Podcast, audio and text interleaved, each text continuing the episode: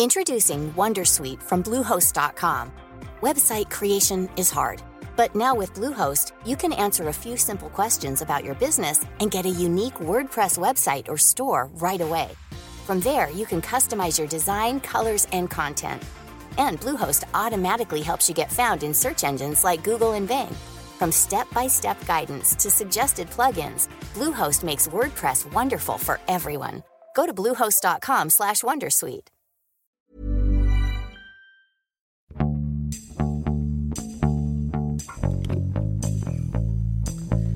欢迎收听艺术有毒，我是 Sammy。从这期开始，我们除了会邀请嘉宾来聊艺术类的书籍以外，也会增加一些和作者的采访。那么这一期想要聊的这本书叫做《The Rise and Rise of the Private Museum》，翻译成中文可能是“嗯，崛起再崛起的私人美术馆”。这是英国 Long Humphrey 出版社和苏富比艺术学院合作的系列丛书《Hot Topics in the Art World》中间的第一本。这个系列丛书都是在介绍当今艺术世界中讨论最火热的一些话题。每本书的篇幅都比较短，写作和发行的周期也相对紧凑。除了这本关于私人美术馆的书，正在出版的还有关于归还文物、艺术博览会的神话等等这种话题。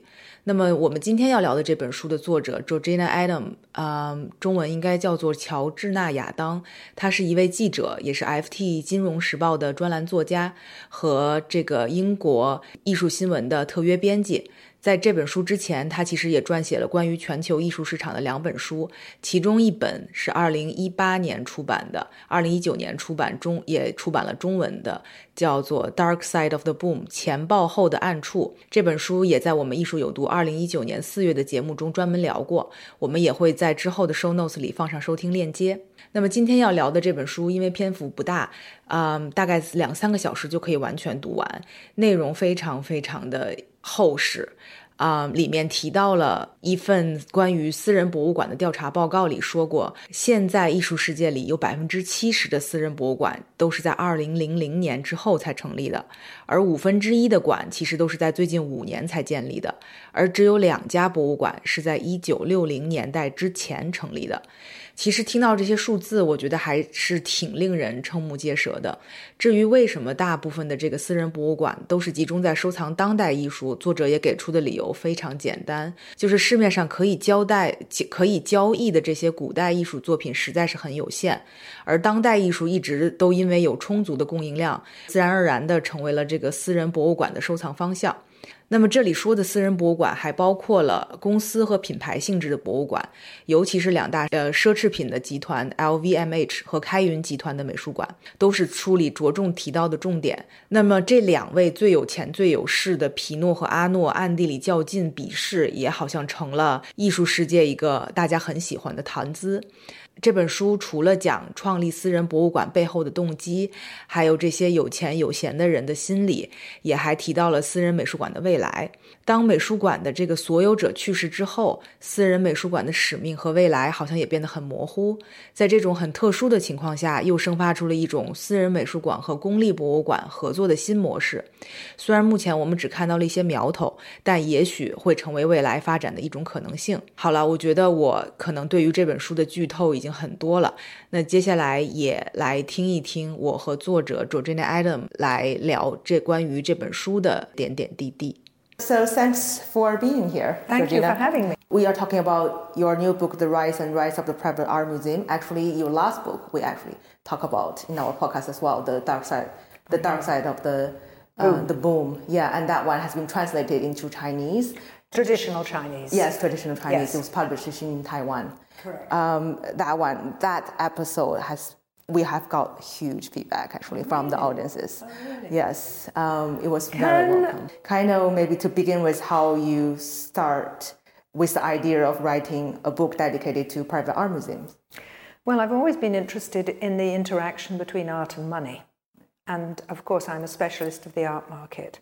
And my other great interest is the, the new phenomena of the 21st century.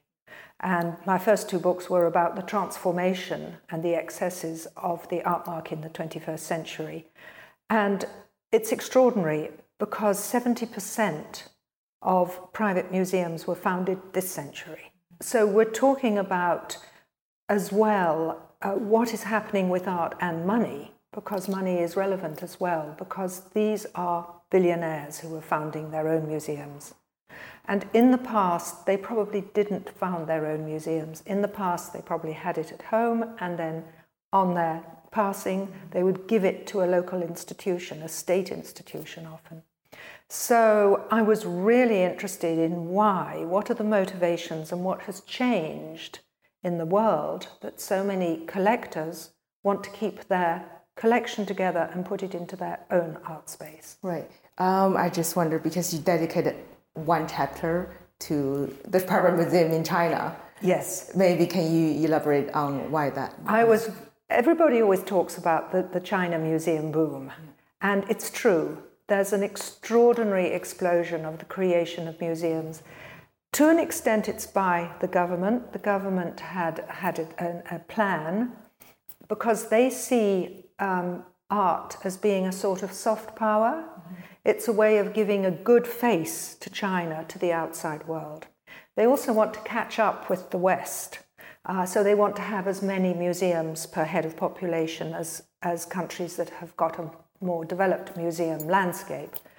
Um, but for contemporary art, of course, they don't have the collections, they don't have the expertise. So I think that the Chinese authorities felt that a good way of achieving their aims would be to allow private museum, private collectors of art to create their own art spaces and to give them encouragements, whether that should be zoning operation, you know, zoning permission, uh, reduced costs of hiring or taking the space. Um, and so that was that was very much a, a, motivation, I think, for the Chinese authorities. Um, and in fact, in the book, I talk about three waves, you know, because obviously all of this is very recent compared to, to the West. But um, in the beginning, it was quite often private collectors who just needed somewhere to store their art, and they thought, well, let's put it in a public space. And they didn't have the sort of infrastructure that more established museums might have. Um, and so some of those early museums actually died, they didn't survive. Then there was a second wave, and now we're talking about the third wave.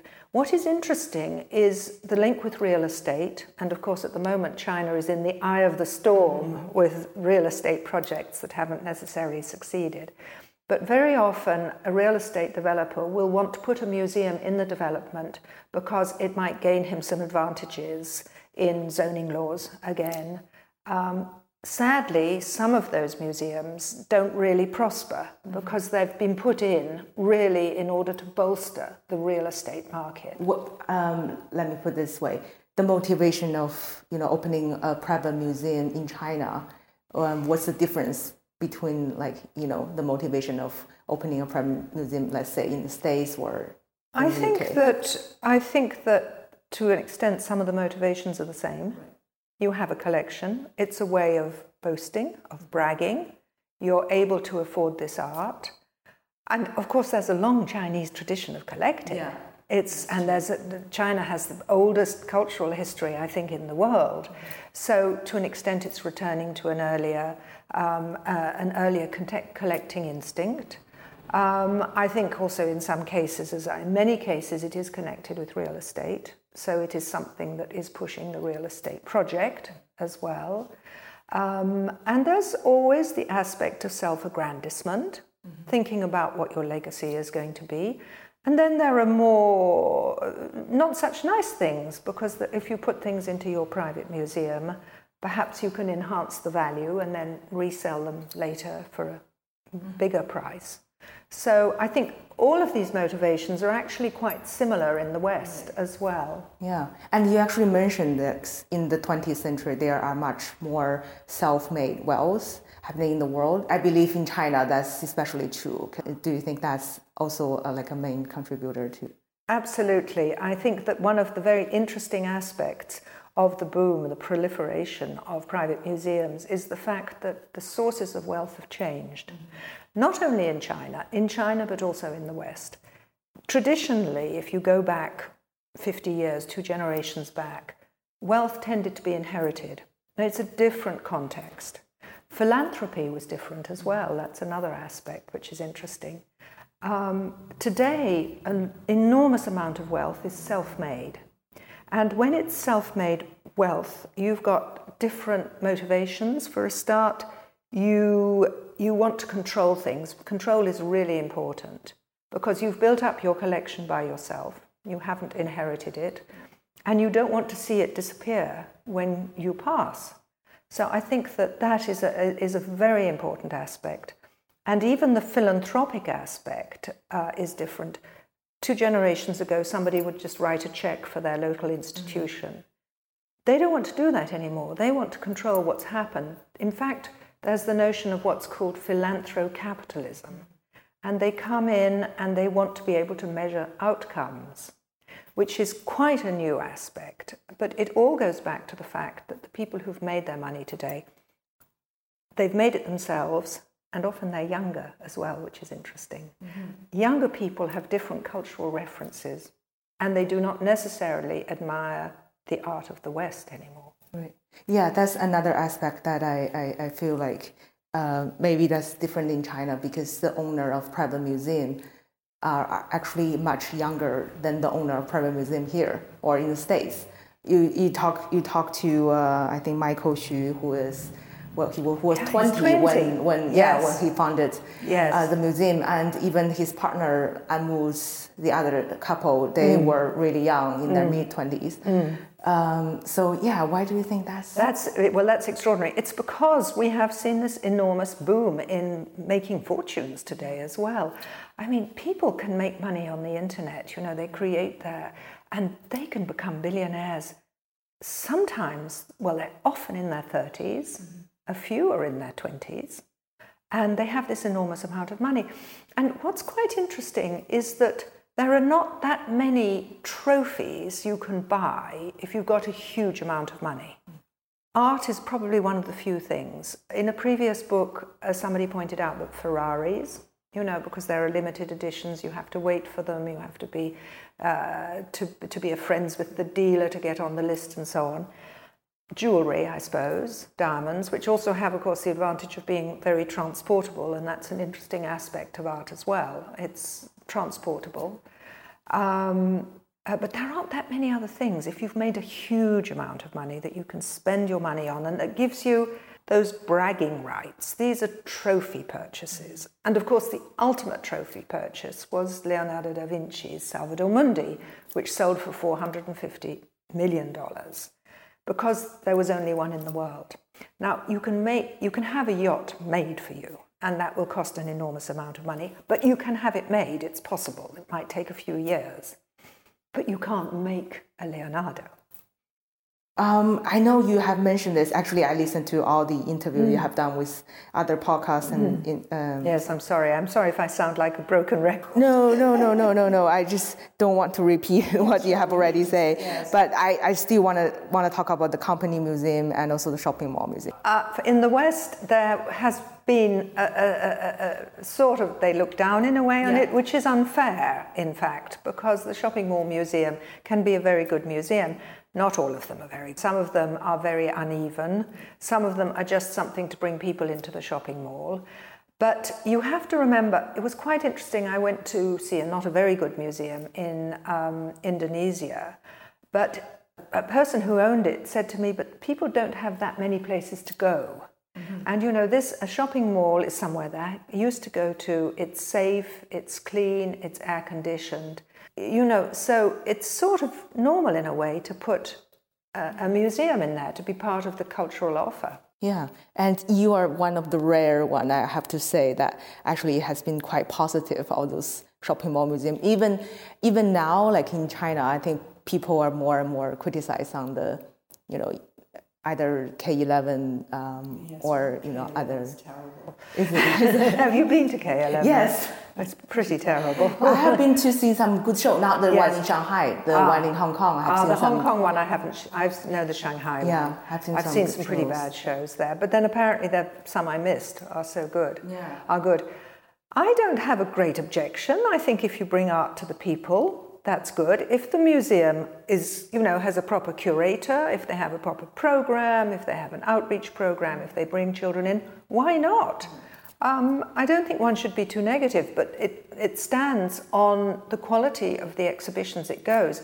If they're, I mean, K11 in Shanghai, they did have a show of, was it Monet? And yes. That's right. That, that broke the record. Yes. Yeah. But there weren't that many Monets in it, as I remember. No. No. No. And they weren't just... very good quality. No. So that, that is the thing. I'm not, I'm not necessarily opposed to the shopping mall museum. Right. I mean, I think we have to democratize yeah. art. It should be for everyone. Yeah. What about um, corporate museums? Well, this is a really interesting aspect because I there's a quote in the book which is so interesting when somebody said to me, the thing about the luxury goods companies is that their museums have got to be also wonderful because they are promoting the brand.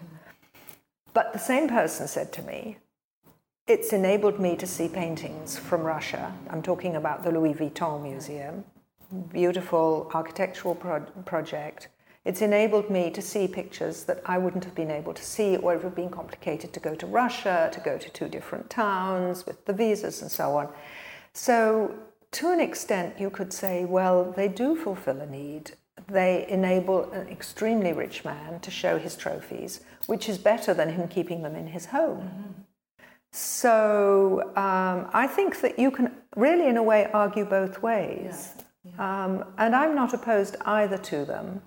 Um, I think slight problem is that they are tend to be quite expensive. Mm-hmm. I mean, I obviously know about the Pinault museums, mm-hmm. and there's quite this amusing fight in a way between these two luxury goods moguls, yeah. François Pinault and Bernard Arnault. Uh, it's not public, but it seems there's a lot of competition between mm-hmm. them. And I mean, Pinault, he's now got three museums. Yes, he's yeah. got the Bourse du Commerce. Mr. Pinault is a genuine lover of art. I think he's genuinely interested. I don't think Mr. Arnault is. Mm-hmm. Arnault is, if it's interested in culture, it's more music. His wife is a musician. Um, but, uh, you know, perhaps look at the bottom line is that Paris has now got these two amazing museums. Yeah. They're going to have soon, in two or three years' time, they're going to have the Fondation Cartier, mm-hmm. another luxury goods, which is going to have a beautiful new museum right beside the Louvre. So why should we criticize it just because a rich person does it? Yeah, and you actually mentioned that um, Pinault's third museum in Paris, actually, he he said he's not taking advantage of any of tax. the tax breaks. Yeah, no, but I think he gets other tax breaks, but but he hasn't taken advantage of those tax breaks. Yeah. So in terms of tax, can you? Well, now this is a really interesting because a lot of people have said to me, yes, these private museums they're just tax breaks for billionaires. And that's actually not true, except in America, where there is definitely, there is in the American tax code, there's something called the 501c3 um, category, which is a private foundation. And I think there have definitely been abuses. And in fact, there was a report that spoke particularly of 11. These private museums were inaccessible, badly advertised, uh, not often open, and yet the owners were claiming complete tax write offs, which doesn't mean that they weren't spending money on the museum because they were, because the tax write off is never as much as you invest, obviously. And this, you can really argue, is a problem because that tax money they haven't spent otherwise could have gone to a public project. This is a problem in America, to an extent in France, because they have this for companies they have this tax break, not for private individuals. Um, and the tax codes are not very sympathetic. China, I don't think there are any tax breaks at all. Um, so uh, this is something that I think needs reforming in America. And curiously, there was this, this Senator Hatch report, which I write about. It hasn't been changed. The tax codes haven't been changed. But I think it did shake up the people who have private museums and that they are more mindful of not of giving a public service. It's got to be for the public benefit if they get a tax break. Yeah, I remember in your last book, The Dark Side of Boom, you actually talk about this yes. quite extensively. Yes, yes. And so, yeah, my question was, has it changed much? Because that book was in 2017. It was 17, I wrote it. Yeah. It was published in 18. Um, well, as I say, I think it, it it hasn't changed as far as the tax codes are concerned, they haven't changed it. But I think that the owners of these museums are much more careful now to be more accessible, uh, to have uh, better outreach programs, to bring have educational programs, and so not really just to treat their museum as a tax write-off. Right.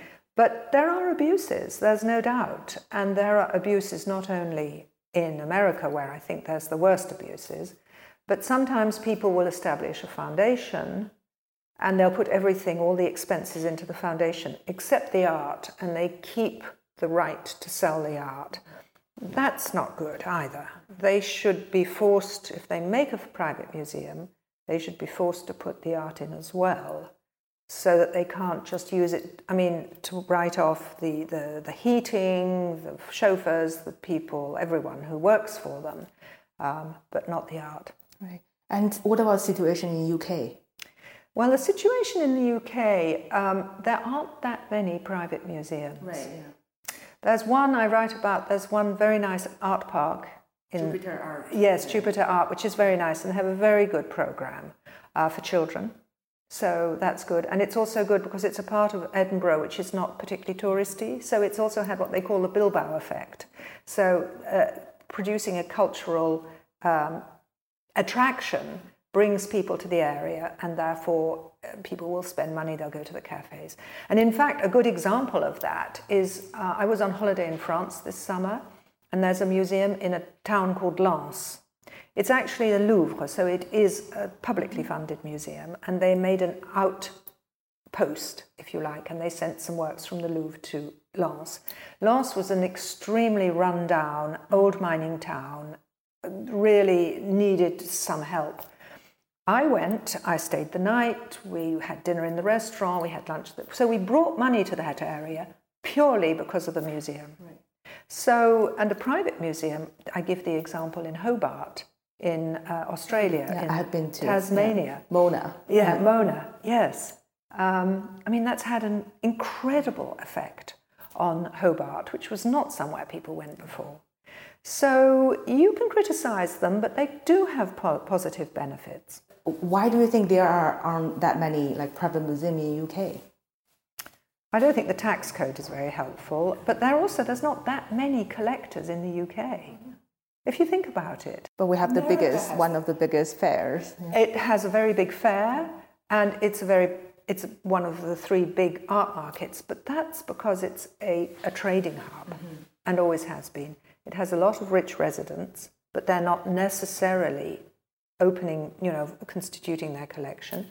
I think Brexit hasn't helped um, because I think when it was part of Europe, it was probably but uh, traditionally, it's the language is English, which is for a lot of people who come from other countries is, is a facility. And its position between the two time zones has made all of these have made the UK a good centre for trading art. But who are the major collectors? Charles Saatchi has given up, and his museum is now quite frankly, his gallery, the Saatchi Gallery, is just a, a, hire gallery, which is a problem with Chinese galleries yeah. as well. A lot of them are hire galleries.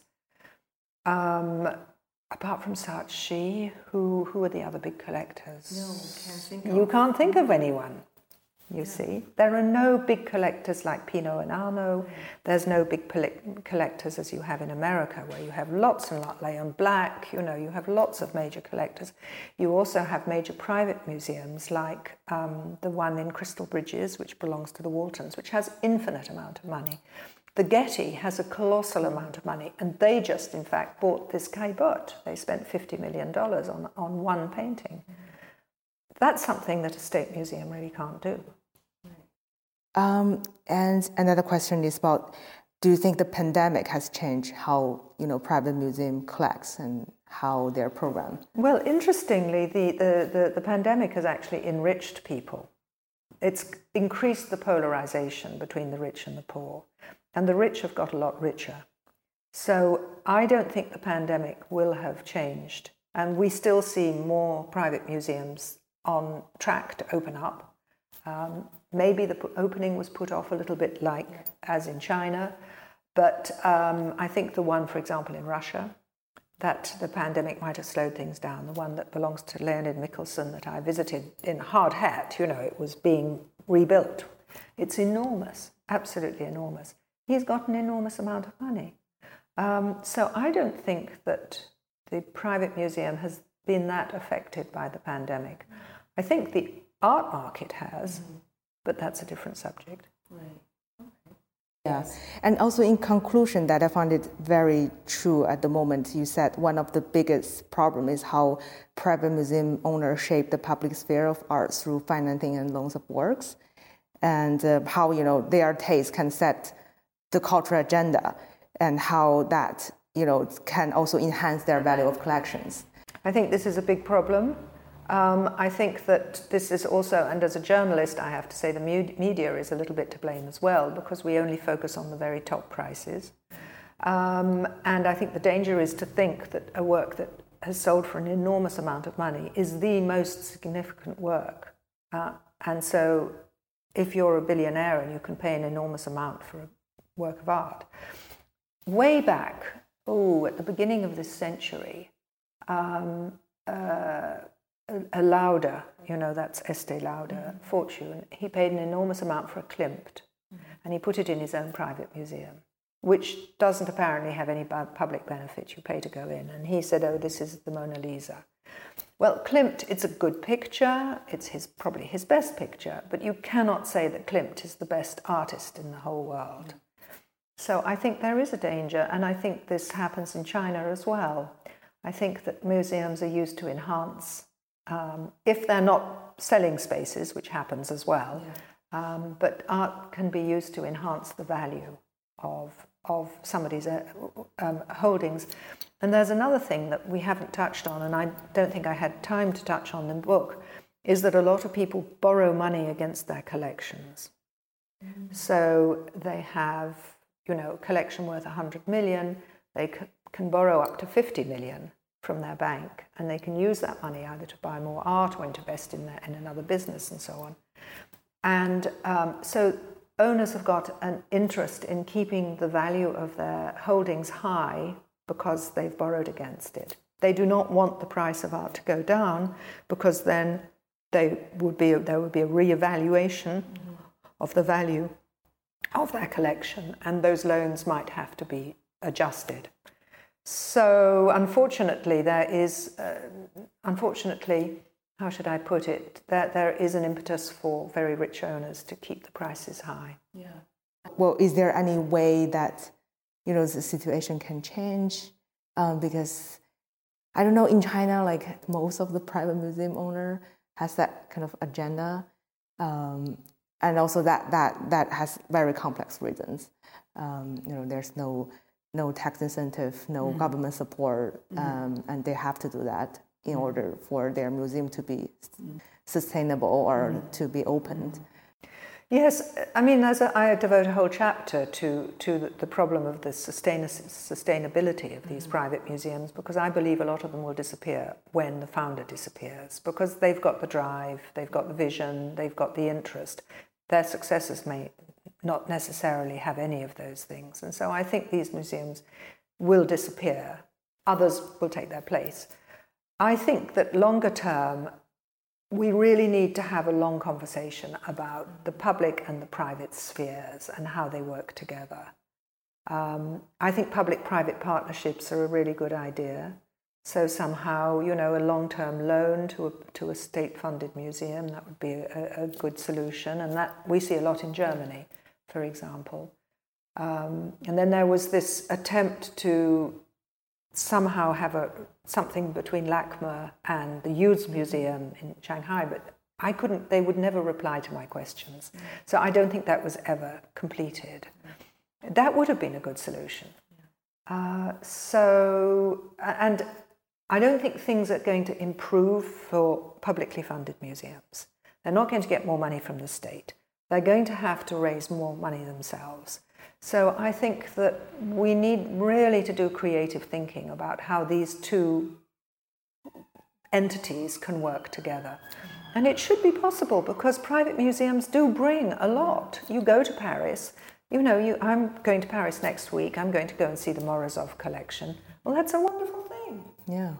Yeah, and also in the interview you, have done with Art Newspaper, I think the uh, Ben Luke mentioned that you know audience doesn't really know the difference between public No. institute and private. No, and do they care? Yeah, do they care? As long as they're shown wonderful art in a beautiful building, it enhances their experience. But of course, there's the problem is that at the same time, the private museum owners can pay such huge prices that this is taking away from the public institutions. On the other hand, you know, until they arrived, the public institutions, you know, they were the most important. They were the ones who set all of the agendas, and now they have competition. So it's, it's a very complex problem. It's not easy to say this is a good solution, that's a good solution. I think we're still feeling our way. The other thing is that, of course, the public institution is under a lot of pressure at the moment. Sources of funding, um, for example, fossil fuel companies, so that's their sponsorship, looking at their collections and saying eh, what they call decolonializing, that they have a lot of pictures that were perhaps left to them by people who were slave traders. Um, they tend to be focused on dead white males from Europe. We need those museums need to be much more diverse in their curation, in what they show, in their outreach programs. So I think all of this is shaking up the whole museum field, public and private. okay. Okay, I think uh, one my very last question. What's your next project? Well, I have another book. I'm working on another. I'm just starting to work on another book, um, which will, I think, go look at the impact of the pandemic on probably more on the art market. So I'll leave the museum field. Yes, all the impact, and particularly on technology, and particularly on NFTs, which is the big hot Yeah. topic at the moment. So do you think there will be like NFT? Well, there are already like a crypto uh, NFT art museums that Yes. existing in digital world. Yes, yes. and the whole metaverse is really Um, Yeah. interesting. Um, I think that NFTs at the moment, the art ones, because there's NFTs for lots of things, not Yeah. just art, but the art ones, people particularly, I think they're ridiculously overvalued. Mm-hmm. And I think that is very linked to cryptocurrency and the booming crypto. And you can't easily spend cryptocurrencies. So I think that there's been a push by people who own cryptocurrencies to push up NFTs. Um, but I think NFTs are an answer to a problem in the digital world of ownership and of authenticity. So I think they do absolutely have a future, but I think they're overvalued at the moment. Right. So when is that book gonna come out? Well, I mean, it's, it won't be for a couple of years, I wouldn't have thought. It takes a long time to write a book. Yeah. First, you have to write it, and then you have to check it, and then somebody else has to check yeah, So it's, it's a long process, and you have to print it and publish it. So I think I was hoping next year, but maybe it seems like the especially the NFT, the crypto world kind of changes on a daily basis. Absolutely. So It yes, and that would be good yeah. to put a bit of time and to see. Of course, any book that I write, which is about what's happening in the world today, is out of date by the time it's printed. But you, you can't get around that one. Okay. Thank you. Thank, Thank you you very much. me.